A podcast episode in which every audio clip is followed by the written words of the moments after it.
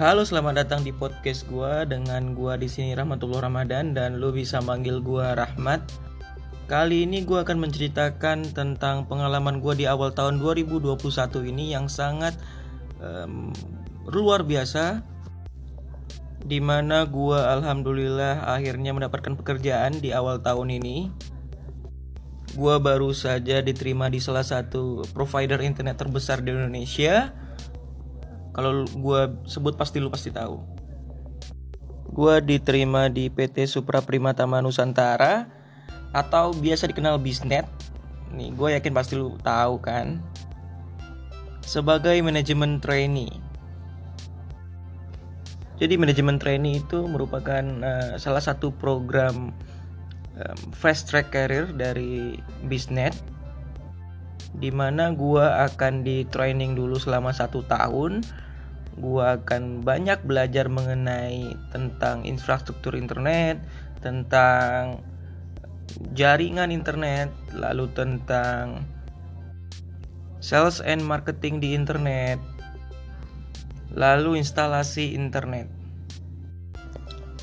Selain itu gue juga di training bagaimana menjadi leader yang baik bisa mengayomi orang-orang sekitar, dan mengambil keputusan-keputusan yang tepat untuk memajukan perusahaan. Dan tentunya gue di training oleh trainer-trainer yang profesional yang mengerti semua seluk-beluk dunia internet. Sehingga gue sedikit banyak mengetahui tentang dunia internet saat ini. Awalnya mungkin berat ya bagi gue karena ini sangat bertentangan dengan background gue di mana gue lulusan uh, teknik geologi. Gue merupakan geologis yang mempelajari tentang ilmu kebumian. Dan pada saat ini gue shifting ke dunia baru bagi gue di dunia jaringan internet. Dan gue sangat berharap banyak bisa belajar dan mengaplikasikan ilmu gue yang sudah di training dengan baik ke dunia kerja.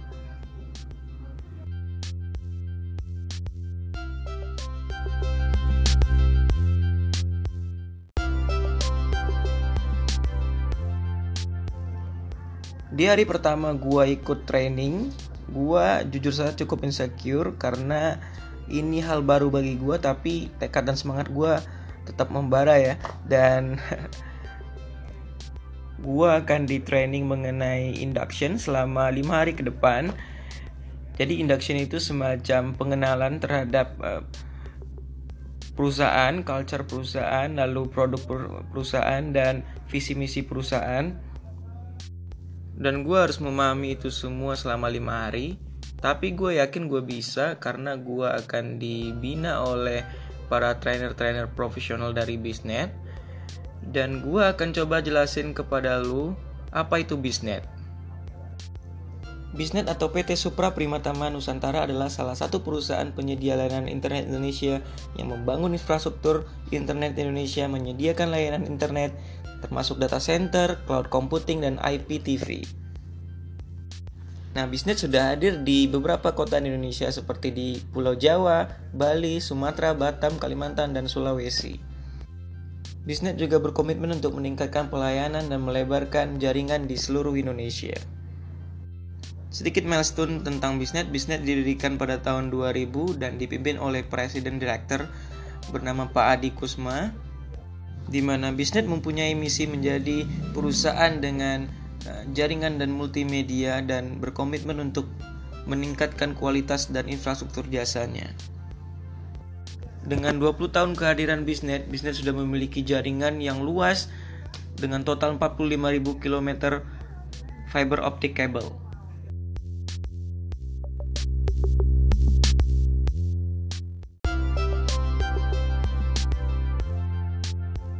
Oke, pada kali ini gue akan jelasin apa aja sih produk-produk dari bisnis yang mereka tawarkan kepada customer mereka dan segmen apa aja yang akan ditawarkan oleh produk-produk bisnis ini. Pada dasarnya hampir semua segmen uh, mempunyai kriteria-kriteria produk yang mereka tawarkan. Yang pertama itu adalah bisnis business enterprise dan ada yang kedua small medium business dan yang ketiga ada residential. Nah, gue akan coba ngulik masing-masing setiap segmen apa aja yang didapatkan oleh customer dan apa aja jenis produknya. Yang pertama jika lu sebagai uh, enterprise atau company, lu bisa memilih paket business dedicated internet. Nah, simple aja, sim dengan dedicated internet lu akan diberikan layanan bandwidth 30 Mbps sampai 10 Gbps dan internet bandwidth lu akan full bandwidth satu banding satu dengan lu mendapatkan akses eh, IP address uh, static public dan memiliki fitur IP tambahan. Juga akan mendapatkan service level agreementnya 99,8% artinya lu memiliki pelayanan internet yang baik dan restitusi waktu ketika misalnya internet lu lagi down gitu. Dan lu akan mendapatkan best routing traffic dan lu akan terkoneksi langsung ke empat uh, bisnet global pop yang terhubung langsung ke internet global. Artinya lu akan mendapatkan jaringan internet yang aman, stabil dan cepat. Adapun metode pembayaran di sini ialah melalui uh, postpaid atau pembayaran setelah pemakaian. Yang kedua ada namanya business bandwidth on demand. Maknanya sama dan jenis paketnya sama dengan uh, dedicated internet, tapi lo bisa sesuaikan pemakaiannya dan dibutuhkan dalam waktu atau rentang waktu tertentu saja cuy. Jadi ini sangat fleksibel untuk lo yang ingin menggunakan pelayanan ini dengan durasi waktu yang sangat uh, fleksibel. Untuk fitur dan pelayanannya hampir sama dengan dedicated internet, hanya saja proses pembayarannya lu prepaid atau bayar di awal gitu. Dan ini cocok banget digunakan pada uh, existing customer yang sudah memakai uh, produk di bisnis di dedicated internet atau hotel, mall atau convention center. Nah, yang ketiga ada global transit internet. Maknanya apa? Jadi global transit internet memberikan pelayanan yang dapat mengakses langsung ke global internet atau global pop yang tersedia di empat negara Pertama di Singapura, di Sydney, Australia, di di Amsterdam, Belanda, dan juga di Hong Kong. Nah, Global Transit Internet ini ditujukan untuk pangsa pasar yang uh, atau yang mana ISP atau Internet Service Provider lokal yang tidak memiliki akses ke global internet. Jadi, menawarkan Global Transit Internet untuk ISP yang tidak memiliki uh, akses ke global POP. Selain ISP ada juga telco company yang menggunakan jasa ini. Lalu yang keempat ada bisnet datacom. Nah, di bisnet tidak cuma melayani jaringan internet tapi juga melayani komunikasi data. Dengan menggunakan teknologi Ethernet, lu dapat menghubungkan suatu titik lokasi dengan lokasi lainnya untuk mengirimkan data-data dari suatu titik ke titik lainnya. Contohnya dari kantor pusat ke kantor cabang, yang berada dalam satu kota atau bahkan antar kota atau bahkan antar negara. Lalu yang kelima adalah dark fiber. Seperti yang gue jelasin tadi, bisnis bukan cuma melayani jaringan internet dan komunikasi data, bisnis juga menawarkan pengoperasian jaringan fiber optik sendiri oleh customer itu sendiri. Jadi si customer akan meminjam atau menyewa kabel fiber optik dan customer akan membangun dan memanage untuk jaringan mereka sendiri. Dan yang keenam ada bisnis hospitality. Nah, dari nama ini lu pasti akan tahu bahwa bisnis ini ditawarkan atau ditujukan untuk market perhotelan, apartemen, dan rumah sakit. Yang ketujuh ada namanya bisnis internet exchange. Layanan ini akan menghubungkan antara provider telekomunikasi dan content provider. Misal, antara government dengan uh, Google konten dan saat ini layanan ini masih tersedia di daerah-daerah tertentu misal di Jakarta, Surabaya, Malang, dan Bali. Nah, sekarang kita akan masuk ke small medium business unit. Di sini bisnis akan menawarkan produk yang bernama Bisnet Metronet. Bisnet Metronet memiliki segmen pasar untuk UMKM, jadi ketika kita mempunyai usaha kecil menengah, ini patut dipertimbangkan karena dengan layanan ini lu akan ditawarkan bandwidth internet mulai dari 50 Mbps hingga 750 Mbps dengan menggunakan jaringan fiber optik dan bisa dipastikan bisnis customer lu dan bisnis dari UMKM lu akan berjalan dengan lancar. Untuk layanan ini lu akan mendapatkan uh, bandwidth internetnya bisa up to dan metode pembayaran dengan metode prepaid. Artinya lu akan bayar di awal, lalu lu akan mendapatkan pelayanan uh, net Metronet ini. Lalu ada juga bisnis manage wifi jadi ini seperti bisnis Metronet tapi ini on demand ketika lu sudah berlangganan bisnis Metronet dan lu ingin meningkatkan layanan internet lu.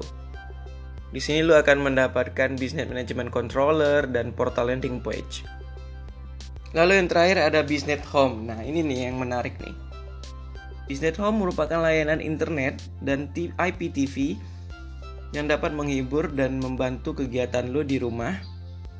Jadi ini cocok banget untuk yang WFH atau school from home dan lo akan mendapatkan layanan koneksi internet hingga 5, 150 Mbps dengan IPTV dengan kualitas resolusi terbaik 4K bro dan akses gratis bisnet wifi dan bisnet video untuk semua pelanggan bisnet. Home tuh menarik nggak tuh penawarannya?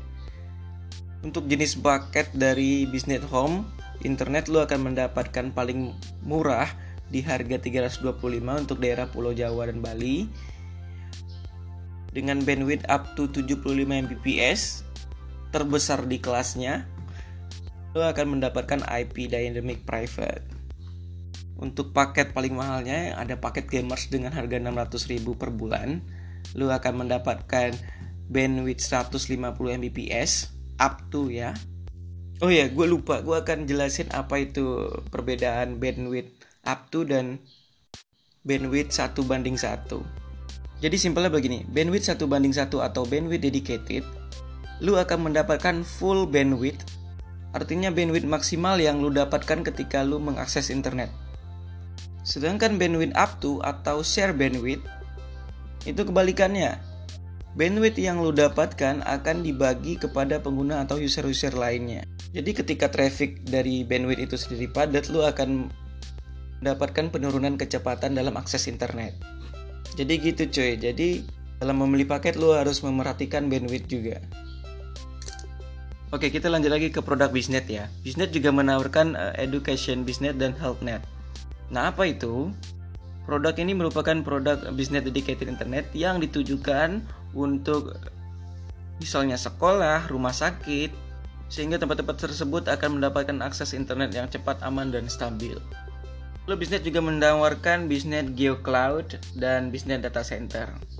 Di bisnet data center, bisnet menawarkan penyimpanan data customer kepada pihak-pihak atau perusahaan tertentu, di mana data-data tersebut akan disimpan di Business Techno Village. Jadi ketika suatu perusahaan tidak mempunyai data centernya, maka Business Techno Village menawarkan data centernya kepada uh, company tersebut. Nah itu tadi review singkat secara general tentang produk-produk bisnet dan apa saja yang akan didapatkan seba sebagai customer. Sebenarnya gue akan jelasin produk bisnis secara lebih detail, cuman karena durasi podcastnya akan kelamaan, jadi gua bikin kalimat yang simple saja tentang produk bisnis yang tadi. Oke, itu tadi produk bisnis yang gua dapatkan di hari pertama sampai hari ketiga. Dan di hari ketiga gua mendapatkan ujian pertama gua tentang produk-produk bisnis ini dan kelebihan-kelebihannya. Lalu di hari keempat dan kelima gua mempelajari tentang network infrastructure di bidang internet ini. Nah, ini yang menarik bagi nih. Dikarenakan ini ilmu baru dan ini bertentangan banget dengan background gue, jadi cukup membutuhkan effort yang lebih untuk memahami tentang jaringan internet ini. Di sini selain gue mempelajari jaringan internet, gue mempelajari tentang perangkat internet dan apa itu OSI layer dan juga fungsi dan perangkat internet itu sendiri. Nah setelah tadi gue jelasin apa itu bandwidth, satu banding satu atau dedicated bandwidth dan bandwidth up to atau share bandwidth. Sekarang gue coba jelasin yang awalnya tadi gue bingung apa sih perbedaan speed dan bandwidth. Ternyata gini cuy. Kalau bandwidth itu pengukuran dari berapa banyaknya data yang bisa dikirim dalam satu waktu. Nah, sedangkan speed itu pengukuran waktu terhadap seberapa cepat sih data atau transfer data internet itu yang dapat dikirim. Nah, semakin besar jalur bandwidth itu, maka semakin banyak data yang dapat ditransfer dalam satu waktu. Gitu. Nah, untuk mengukur kecepatan dan bandwidth dari user, kita dapat menggunakan speed test atau DU meter atau multistream download. Tapi sebaiknya kita menggunakan multistream download atau DU meter karena jika kita menggunakan speed test ya dari aplikasi lain kita belum tentu akan mendapatkan bandwidth yang sama sesuai dengan produk-produk kita. Gitu. Jadi sangat disarankan menggunakan multistream download atau DU meter. Lalu ilmu baru lagi nih buat gua tentang IP address dan MAC address. Awalnya gua nggak ngerti apa sih IP address dan MAC address apakah sama atau beda. Ternyata MAC address itu merupakan uh, alamat fisik atau identiti dari suatu perangkat jaringan. Sedangkan IP address itu nomor atau identiti dari sebuah jaringan yang tersambung ke perangkat lo gitu. Dan ternyata IP itu ada berapa versi lo bro?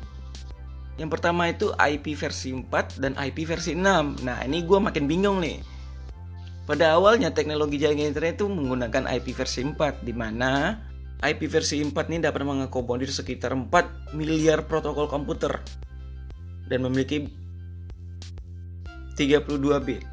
Namun seiring berjalannya waktu, pengguna internet itu cukup meningkat ya di dunia. Makanya diciptakan IP versi 6 untuk meningkatkan jumlah akses internet sehingga alamat IP itu akan banyak dan dapat dialokasikan kepada setiap pengguna internet. Gitu, simpelnya begitu. Gue mencoba merangkum apa yang gue dapat secara lebih simple dan gampang dipahami. Gitu.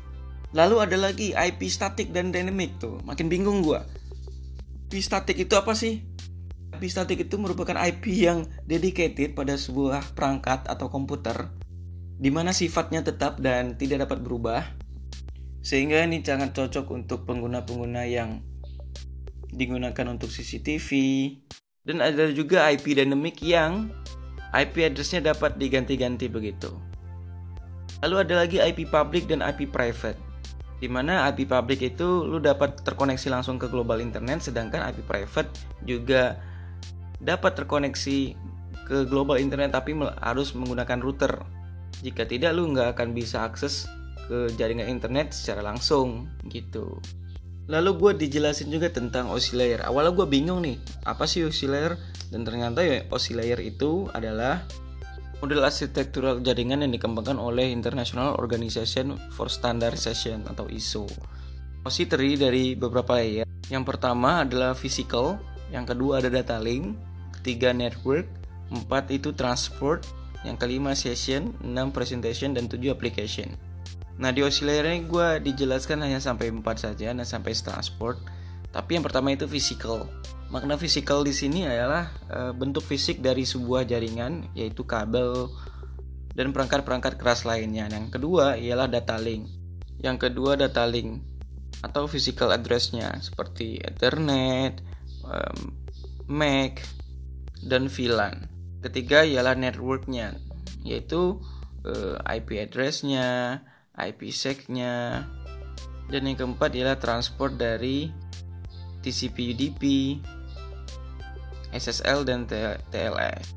Lalu gue dijelasin tentang BGP, ASN, prefix dan topologi. Nah, BGP itu apa sih BGP itu? BGP itu Border Gateway Protocol di mana salah satu jenis routing protokol yang berfungsi untuk menukarkan informasi antar ASN atau autonomous system Nah, bingung lagi nih gue di sini nih. Apa sih autonomy system atau ASN number?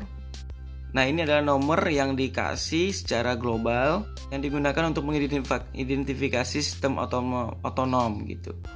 Yang memungkinkan sebuah autonomous system untuk bertukar informasi routing eksterior antara sistem otonom lainnya.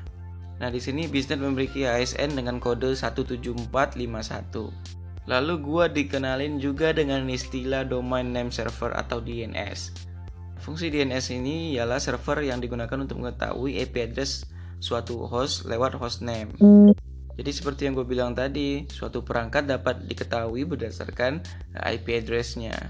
Nah, untuk DNS ini kita mengikuti regulasi pemerintah Indonesia dengan membangun sistem internet sehat di mana setiap konten berbau pornografi itu akan di take down oleh pemerintah sehingga buat lulu pada yang ingin mengakses akses berbau pornografi atau hal-hal lain sebagainya lu nggak akan bisa mengakses itu dikarenakan bisnet juga terintegrasi dengan DNS pemerintah begitu. Oke kita masuk ke infrastruktur. Gua dijelasin tentang FTTH. Tuh, gua bingung awal FTTH itu apa sih? Ternyata FTTH itu ada fiber to the home. FTTH itu dibangun pada awal tahun 2005. Nah, menggunakan teknologi IPON. Nah, setelah tahun 2016 dikembangkan melalui teknologi GPON. Nah, kelebihan FTTH jaraknya bisa jauh dan bersifat pasif, sedangkan kekurangannya jumlah home terbatas. Adapun rangkaian infrastrukturnya dimulai dari OLT, lalu disambungkan melalui kabel fiber optik di backbone inner city, lalu terkonek dengan RK atau rumah kabel, lalu disambungkan lagi melalui kabel fiber optik dan di drop pada drop point dan dari drop point akan ditarik uh, kabel fiber optik ke ONT atau customer kita gitu. Jadi dari OLT ke RK, lalu dari RK disalurkan ke 4 drop point, lalu drop point akan mencabangkan jaringan ke 16 customer begitu. Lalu perbedaannya antara IPON dan JIPON apaan sih? Jadi untuk bandwidthnya iPhone hanya mendapatkan 1 Gbps, sedangkan untuk GPON untuk upstreamnya aja lu bisa dapatkan 1,25 Gbps, sedangkan downstreamnya lu dapat 2,5 Gbps. Nah untuk modemnya atau maksimum pelanggannya kalau iPhone lu hanya mendapatkan 32, sedangkan untuk GPON lu akan mendapatkan 64 modem. Artinya kapasitas GPON itu akan jauh lebih besar dibandingkan iPhone sehingga teknologi GPON digunakan untuk pada saat sekarang ini gitu. Nah, ada juga Metro Ethernet. Sama yang kayak gue jelasin di awal, ada namanya produk Bisnet Datacom yang menggunakan jaringan Ethernet. Nah, secara harfiah, jaringan komunikasi data ini berskala metro. Kalau untuk Metro Ethernet ya. Dengan menggunakan teknologi internet sebagai protokol transportasinya. Jadi untuk transfer data menggunakan jaringan Ethernet ini mulai dari point to point, point to any, dan any to any. Lalu gue juga dijelasin tentang the new business fiber optic, yaitu teknologi fiber optik di dalam infrastruktur internet yang dapat menghubungkan atau mengakses jaringan internet secara aman, stabil, dan lebih cepat. Dan itu teknologi mutakhir yang digunakan oleh bisnet. Oke, itu tadi penjelasan singkat tentang infrastruktur internet. Gue hanya membuat resume saja, tidak gue jelaskan secara detail. Takutnya ini durasi podcast kelamaan, bro. Jadi gue coba review singkat saja. Kali ini gue akan masuk ke strategi pemasaran dan penjualan dari bisnet. Yang pertama, bagaimana caranya mendapatkan pelanggan baru dan itu merupakan hal yang sangat penting untuk kelanjutan dari bisnis bisnis pelayanan internet ini. Yang kedua, kita harus melakukan penyesuaian produk berdasarkan kebutuhan-kebutuhan customer yang ada. Dan itu gua rasa juga merupakan cara terbaik untuk meningkatkan penjualan. Nah, yang ketiga adalah analisa pasar. Yang keempat ialah lu terus berinovasi untuk menambahkan produk-produk baru sehingga itu akan cocok bagi kebutuhan customer. Lalu yang kelima adalah penambahan jaringan atau perluasan jaringan. Percuma dong kita punya produk tapi jaringan kita tidak mengcover area-area tersebut. Yang keenam ialah mencoba metode pemasaran baru dari suatu produk agar produk itu terlihat lebih menarik. Yang ketujuh ialah pembentukan komunikasi dengan calon pelanggan. Nah, komunikasi menjadi eh, jurus atau kunci dalam hal penjualan produk. Nah, yang terakhir ialah analisa perbandingan produk kita dengan kompetitor yang ada di pasar sehingga kita akan mengetahui kelemahan dan kelebihan dari setiap masing-masing kompetitor.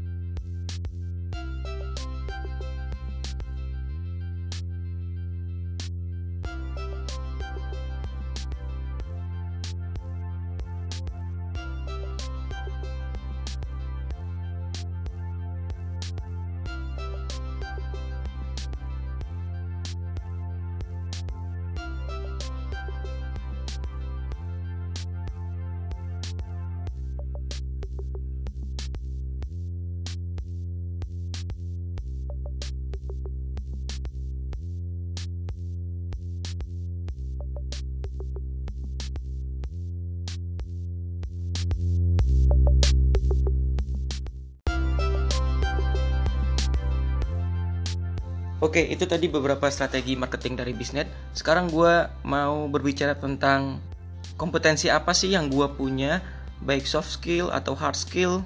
Menurut gue, gue memiliki kekuatan ataupun kelemahan yang harus gue improve terus-menerus. Yang pertama dari hard skill dulu kali ya. Sebenarnya kalau dari hard skill yang berkorelasi dengan pekerjaan gue saat ini bisa dikatakan minim ya, cuy. Karena background gue sangat jauh banget dari dunia internet dan jaringan sehingga hampir semua art skill gue berhubungan dengan uh, geologi. Ya lo tau lah geologi itu berhubungan tentang kebumian. Lu harus mendeskripsikan batuan, lu akan belajar tentang uh, mineral, lu akan belajar tentang unsur-unsur kimia, akan belajar tentang tektonik, lu akan belajar stratigrafi. Tapi di luar tentang ilmu kegeologian gue, gue memiliki skill atau kompetensi dalam menjalankan beberapa aplikasi Misalnya di Microsoft Office atau editor video menggunakan Adobe Premiere atau Sony Vegas ataupun di aplikasi yang memproyeksikan tentang uh, surface mapping atau permukaan bumi dengan menggunakan software Global Mapper misalnya. Dan juga gue memiliki hard skill di bidang penguasaan bahasa, misalnya bahasa Inggris, tapi gue bukan native speakers ya. Mungkin untuk keperluan meeting atau presentasi gue bisa menggunakan bahasa Inggris, at least dalam pekerjaan gue bisa menggunakannya. Terus bahasa Indonesia tentunya gue bisa. Dan satu lagi bahasa Melayu. Itu merupakan salah satu bahasa dari asal gue dan untuk hard skill yang harus gue improve pada saat ini tentunya gue harus mengerti banyak hal.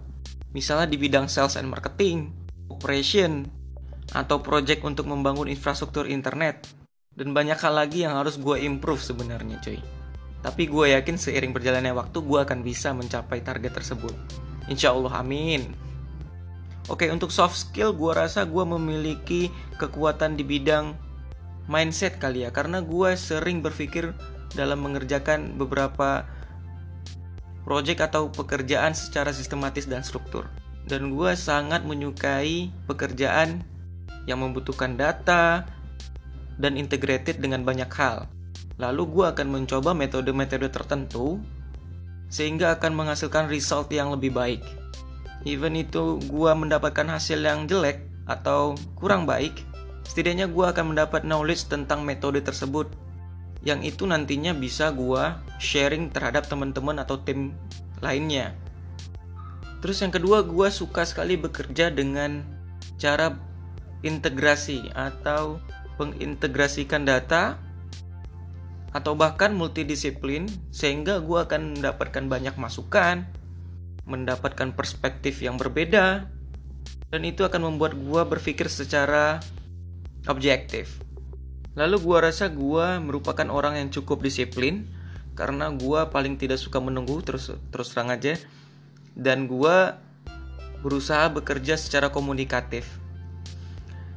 Lalu kalau menurut gue soft skill yang harus gue improve, pertama gue orang yang terlalu banyak pertimbangan untuk mengambil sebuah keputusan sehingga gue akan menghabiskan banyak waktu untuk memutuskan suatu keputusan yang nantinya akan berefek kepada tim ataupun individu itu sendiri. Lalu gue suka bekerja secara detail. Nah, untuk menyelesaikan sebuah pekerjaan gue cenderung detail dan itu cukup memakan waktu yang tidak cepat. Lalu gue suka banget mencoba sesuatu hal yang baru sehingga ya itu tadi gue akan mendapatkan knowledge atau ilmu atau experience tentang hal-hal yang baru tersebut gue sadar gue sadar dengan kekurangan di soft skill gue tapi gue terus improve untuk menjadi lebih baik lagi Oke, kali ini gue akan bahas tentang planning gue selama satu tahun ke depan. Apa sih yang gue kerjakan selama MT? Lalu, bagaimana sih rencana kerja gue nantinya selama satu tahun ini? Yang pertama mungkin gue akan belajar tentang bagaimana sih instalasi internet, bagaimana sih cara kerja internet, lalu instrumen infrastruktur apa sih yang harus dipahami, atau hal-hal yang mendasar lainnya. Karena bagi gue basic itu nanti akan menguatkan gue pada saat gue berada di step selanjutnya, terutama di bidang operation. Mungkin di tiga bulan pertama gue akan belajar tentang hal itu, gue akan fokus kepada operation work gue harus mengerti bagaimana workflow-nya dari A sampai Z, even gua tidak mengerti sama sekali, gua harus mengerti. Mungkin gua akan mengenal hal-hal atau nama-nama atau istilah yang baru di internet ini. Dan gue menargetkan tiga bulan gue harus bisa mengerti tentang engineer. Lalu di tiga bulan sampai enam bulan gue harus bisa menguasai proyek infrastruktur internet. Bagaimana suatu wilayah itu bisa dialiri jaringan internet dan hal-hal apa saja yang harus dibangun atau dibuat untuk mendukung jaringan internet itu sendiri. Lalu dari enam bulan berikutnya sampai setahun, gue mungkin akan belajar tentang sales and marketing, bagaimana gue harus bisa menjual suatu produk karena menjual satu produk itu tidak mudah cuy. Even lu mempunyai price list yang murah, tetapi kalau customernya tidak serak dengan produk lu, produk lu nggak akan dilirik. Nah jadi gue harus bisa bagaimana membuat suatu produk yang sudah bagus ini dapat diterima di customer. Dan itu sangat challenges banget sih bagi gue karena gue baru pertama terjun di dunia sales and marketing ini. Gue harap gue bisa belajar banyak seluruh bisnis flow dan workflow di bisnet ini. Walaupun gue masih tertatih-tatih untuk belajar, tapi gue berharap dan gue yakin gue bisa.